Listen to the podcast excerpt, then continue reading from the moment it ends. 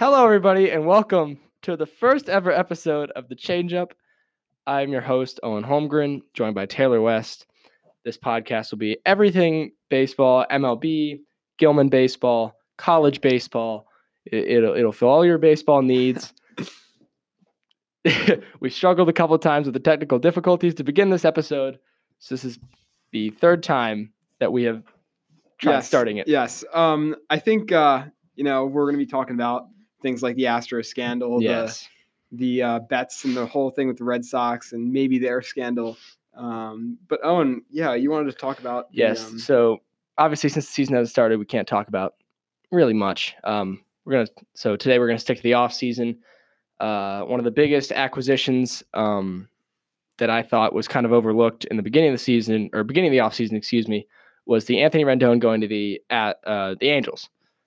Now Anthony Rendon is a top three third baseman in baseball, one of the top hitters in baseball, a great defender, and now he's joining Mike Trout and Andrelton Simmons and Shohei Ohtani in Los Angeles.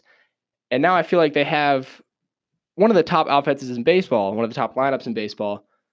Um, but as we just touched on in our previous attempted recording, their pitching has really been the problem um, for a while now. Yes, and and I think like you talk a lot about the uh, Dodgers being that just team that just cannot get to the or they can get to the World Series and then they just blow it all. And the Angels have really been the same way with the playoffs. They've had a guy in Mike Trout who's probably the best player of the decade who has been won multiple MVP awards, Mhm. has been amazing. Yet with him with just him, you know, baseball is not a one man sport and they have really been struggling. So in my personal opinion, even with the Angels carrying three premier hitters in the league, I don't think they're going to be they're going to make the playoffs. Mhm. You got a team in the Astros who's going to be who's who's probably going to be like they're, they're going to be very hot coming out of the gate. They're going to want to prove everybody wrong. They're going to play angry. They're going to play angry, and that Owen, in your baseball experience, does playing angry help you? It, it, it does. Yeah. It does. Yeah, and you know you always you can never count out the Oakland A's and Billy Beane. Mhm. Um, I think they've had 95 plus wins the last two years. I just cannot see the Angels coming out of this division and making the playoffs. yeah, it's tough, and it's it's really that they've they've made attempts at at acquiring pitchers, um, but they've really spent all the money they have on Mike Trout and Anthony Rendon. So they've gotten this offseason, they got Dylan Bundy. They have Andrew Heaney from last year, who I guess was considered their their ace after once Shohei got hurt, and he's not even that great. They had Tyler Skaggs, who tragically passed away last year, who was one of their up and coming prospects so they they really have nothing going for them on the pitching end. Um, so, and I don't know in the playoffs. That's obviously they also have Albert Pujols on offense, Oh, Um, of course, who's you know on the decline. But to say the least. once you once you get to the playoffs, pitching is one of the most, if not the most, um, important aspect of the game when you're facing all these incredible offenses. Like if the Angels do somehow make the playoffs and run into the Yankees, the Yankees are going to have a field day off of whoever's pitching for the Angels, unless it's Shohei Ohtani for five straight games. I mean, God, the Angels. I, I just have a really really good feeling. They're they're going to be like the at the sorry the Mariners in the recent future, where they've had these huge power hitters like Robinson Cano, Nelson Cruz, probably have a, had all these guys, but they just haven't had the pitching Yeah. to get it done to even get to the playoffs. Of course, the Mariners haven't made the playoffs since their Forever. 116 win season in like 2002. Um, oh, and let's talk the Sox. Um, I know you have been very mad. Okay, we're back. Sorry we had some more technical difficulties. The system's not really working with us today. But as we were saying, as Taylor was saying, uh, I am mad because I'm a diehard Red Sox fan. And they just traded away my favorite player and um, really Boston's favorite player, Mookie Betts, a top a top hitter in the MLB. And uh, probably the world. Maybe, yeah. Yep. Should be two-time MVP. Oh, okay. Um, he was robbed the first time, but it's all about war, Owen. it's That's, that's gonna be that's gonna be a continuing theme on this podcast. It's all about the war. It's all about the war. It's all they care about nowadays. But the original Mookie trade. So the reason that they've made these Mookie trade, the made they made the Mookie trade is um they couldn't come to they they tried several times. I think it was three times they tried to uh they reached out to Mookie to work on a contract extension or a new contract and he declined all of them. They were like 350 million. They tried to make him a Red Sox for life. Mookie Betts wants Mike Trout money or close to it. Uh, I think Mike Trout's making 430 million. I can't 430, Some- 450 something like that. something in that range. Now, the only person who deserves, in my opinion, and many other people's opinions, the only person who deserves Mike Trout money is Mike Trout because he's the best player on the planet and he has been for a long time. Years. Now, Mookie, Mookie, don't get me wrong, Mookie's a great player. Great player. He's not Mike Trout, Phenomenal. but he deserves Some more money than most players in the league. Some a little less, but in the ballpark. Yes. So that was one of the reasons. Also, a big a big thing um, that the Red Sox struggled with last year was staying under the luxury tax. Um, so they had to they they tried to they were trying to get under it. Now, do I think that's a good reason to trade away Mookie Betts? No, I don't. And and they've they've the um, ownership management has come out and said this is not why we did that. I mean, maybe it factored in a little bit, but that's not the main reason. Yeah, maybe it factored in a little bit. Of course, like Mhm. Baseball is this thing where you know you can you can if you're the Yankees you can buy everybody you want, and if you're the Red Sox you can buy. and that's why that's why they have the luxury the the Luxury luxury, tax. in place is so they they don't just go around and do that because then you lose draft picks, you lose money.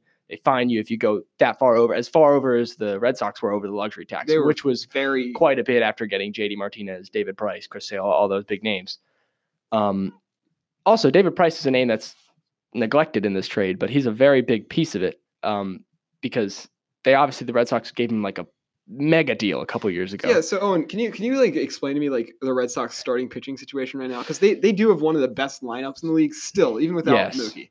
But they have Martinez. so they they've got- yeah. as of now, they have Chris Sale as the one, Eduardo Rodriguez, who had a breakout season last year, and Pedro Martinez said he thinks he could be a Cy Young guy a couple days ago.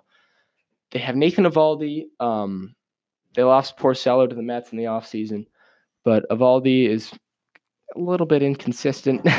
Uh, you could say what you want about Eovaldi postseason here a couple years ago, but I'm not so sure. Had, and they got- I last year. believe I think his name is Martin Perez from the Twins. He had like a five five. He was like the only guy with a with a worse ERA than Rick Porcello last year. maybe bring in like Brian So they brought him in. They gotta they gotta find someone. They said that they they have the pieces that they want, and there might be um Darwinzon Hernandez, uh, who's a young prospect for them. He's got little to no control, but he throws 100 miles an hour. Uh, they missed out on Brusdar Graterol in the Dodgers in their original Dodgers trade. They were trading away Mookie Betts, David Price to the Dodgers, the three-team deal with the Twins. Uh, they would, and in return, they got Alex Verdugo from the Dodgers and Brusdar Graterol from the Twins, who Yes. is a top pitching prospect for the Twins, who throws 100 plus.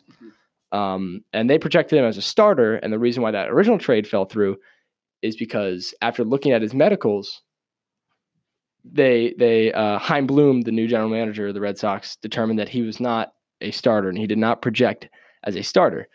So they declined that trade, and now they've gotten in return uh, only players from the Dodgers. Bruce Graterol ended up going to the Dodgers from the Twins. Mookie and David Price went to the Dodgers, and the Red Sox in return got It, it was it was this whole- Verdugo, Jeter Downs, and Connor Wong. So So it was a whole messy situation. And, uh, uh, now there's- that- at one point, I got too hopeful that Mookie was never leaving, but sadly, he's gone. it's a lot of lot of hope there. And also, so is Brock Holt. All right, so um, I mean the Red Sox they, they lost a lot, but they still and I think that's this is what a lot of Red Sox fans don't realize. Like they still have a lot on the table. They still have a yeah, playoff caliber they still have high. th- Although the the AL East is so challenging, especially this year when you have teams like the Yankees. the Orioles and the Okay. Yankees and the like two of the top teams. We also didn't talk about the Yankees getting Gerrit Cole, Uh, I mean, I mean the Yankees have who is arguably the best pitcher in baseball, and and now is sent away. and then their rivals in the division traded away one of the best hitters in baseball, which I don't understand. and, and the Rays still have one of the best And the Rays pitching still- rotations in baseball. Yeah, yeah, and the Blue Jays are one of the younger teams that have a very bright future. They Yes. just signed Hyunjin Ryu to a big deal, so they're the Blue Jays are looking good too. I saw somebody project the. I was on my Twitter today, and I saw And- and- a baseball analyst project the AL East to end up as the Yankees, Rays, Blue Jays, Red Sox under 500, and then the Orioles So- way under 500. and, and that just and that just leads us into our feature segment of the week, the Oriole of the week. Oriole. So the the, week. Oriole of the week is just like the most Oriole-y Oriole of the week. just just the worst performance by an Oriole. And this week, it's kind of just the off season since it's our first one, but we'll have continuous ones. I'm sure Chris Davis will be thrown in there a lot. Um, probably a lot of ne- never John Means though, never John Means, Never. as he will be consistently the greatest Oriole ever. Um, but my Oriole of the week is Mike Elias for his work in the offseason, trading away everybody good.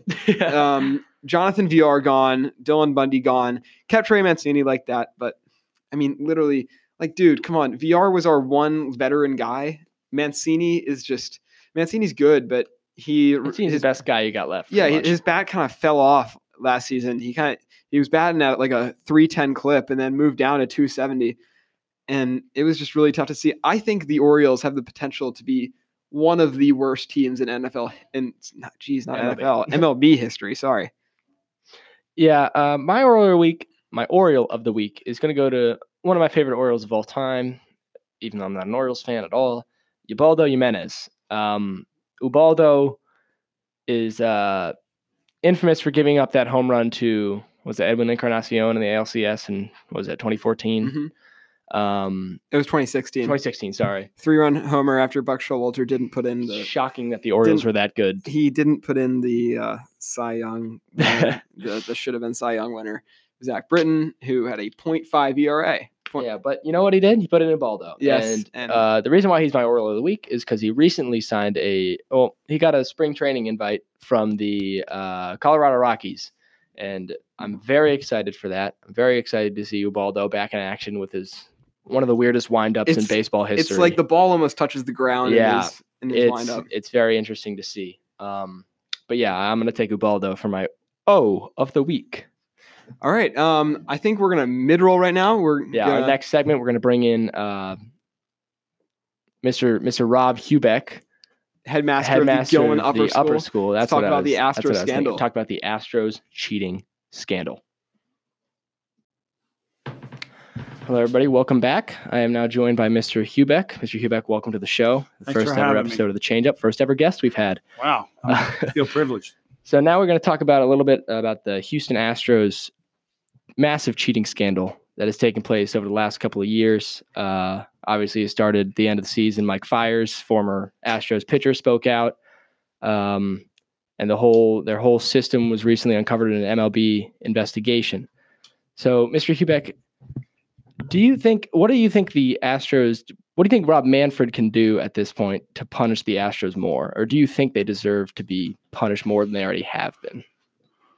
Well, I think part of the investigation was um, getting um, getting players to come forward and, and tell the league what they knew, and in order to do that, you've got to give them immunity. Mhm. Uh, so I think um, MLB and Rob Manfred put themselves in a little bit of a corner. Um, you know, you can't go back now and, and punish players who came came forth and told the truth. So, um, you know, it's I think it's one of the one of the problems with with trying to do any investigation is that you need people to talk.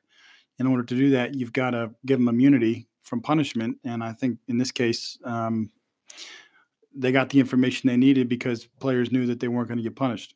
Yeah, we've seen some of the biggest faces of baseball, really. Mike Trout, Cody Bellinger, uh, Bryce Harper, to name a few, speak out about how the Astros, how they've lost respect for Astros players and Astros um, staff in the uh, organization as a whole.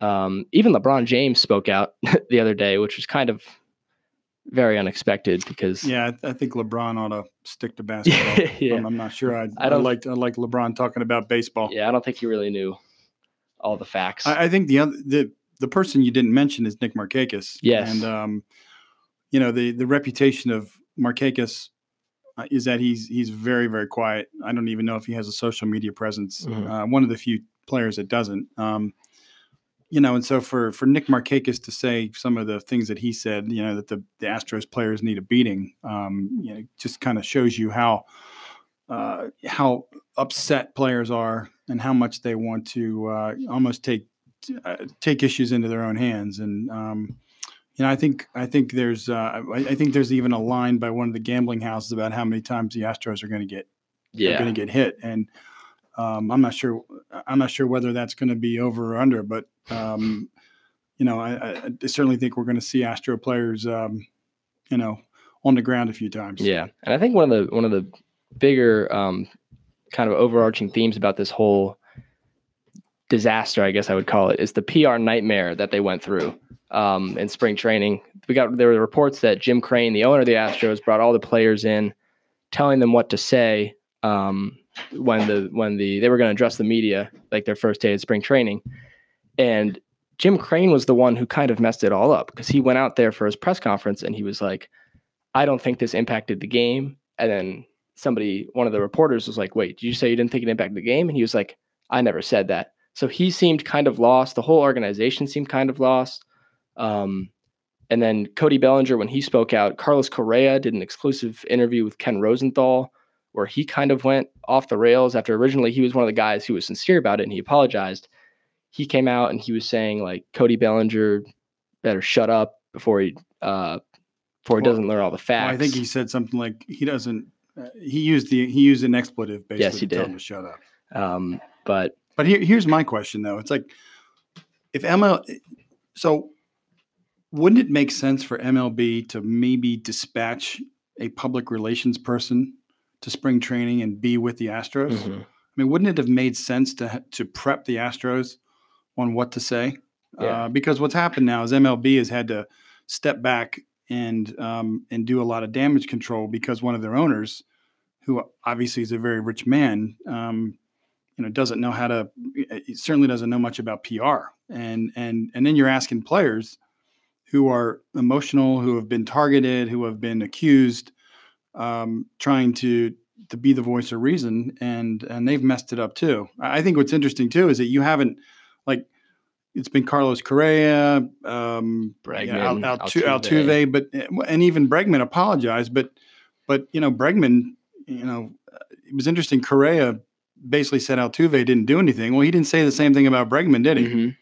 um, which makes you wonder, right? Uh, how much how much was Bregman in on that stuff, um, and some of these other guys. So um, it, it is a mess, and I'm not sure if it's going to get any better until you know maybe the end of the year. And and you know the the way the Astros can shut it up is basically win it this year Yeah. and just say, you know what, we didn't need it technically back then, and we don't need it now. it's not it's really not just a bad look for the Astros organization, it's a bad look for the MLB as a whole, as you touched on. Um, but Carlos, it was people were mad at Carlos Correa because of his he was very contradictory after because after he did this whole thing with Ken Rosenthal saying that Cody Bellinger doesn't know the facts, he went on saying like Altuve didn't want to use the um he was using a ton of excuses. Like Altuve always said not to use the trash can when he was hitting.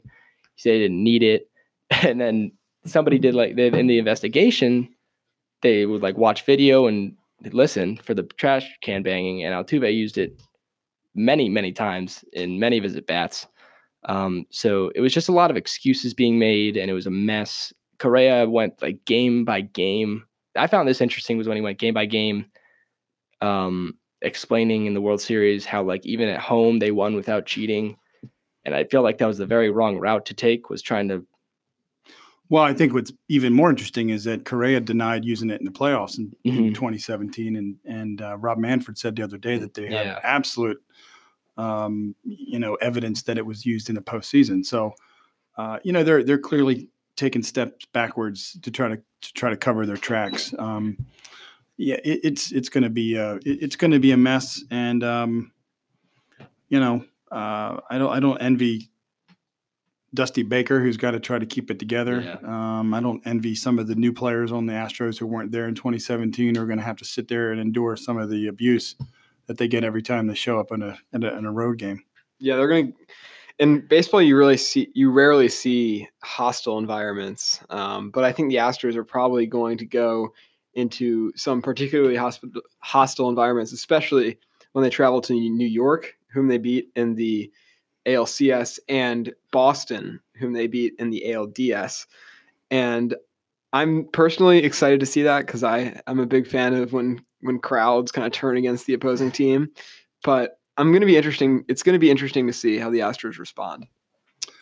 Yep, it will be very interesting, and um, you know, d- beside the fact that they lost, you know, arguably the best pitcher in baseball to free agency, so they've got to try to fill that void. And um, Um, you know, Verlander's getting up in age, so you know he's he's been a he's been consistent and he's he's made starts. But you know, when you get older, you start to uh, break down a little bit, and um, and we'll, we'll we'll see what happens there. Um, it, it'll be an interesting dynamic for them.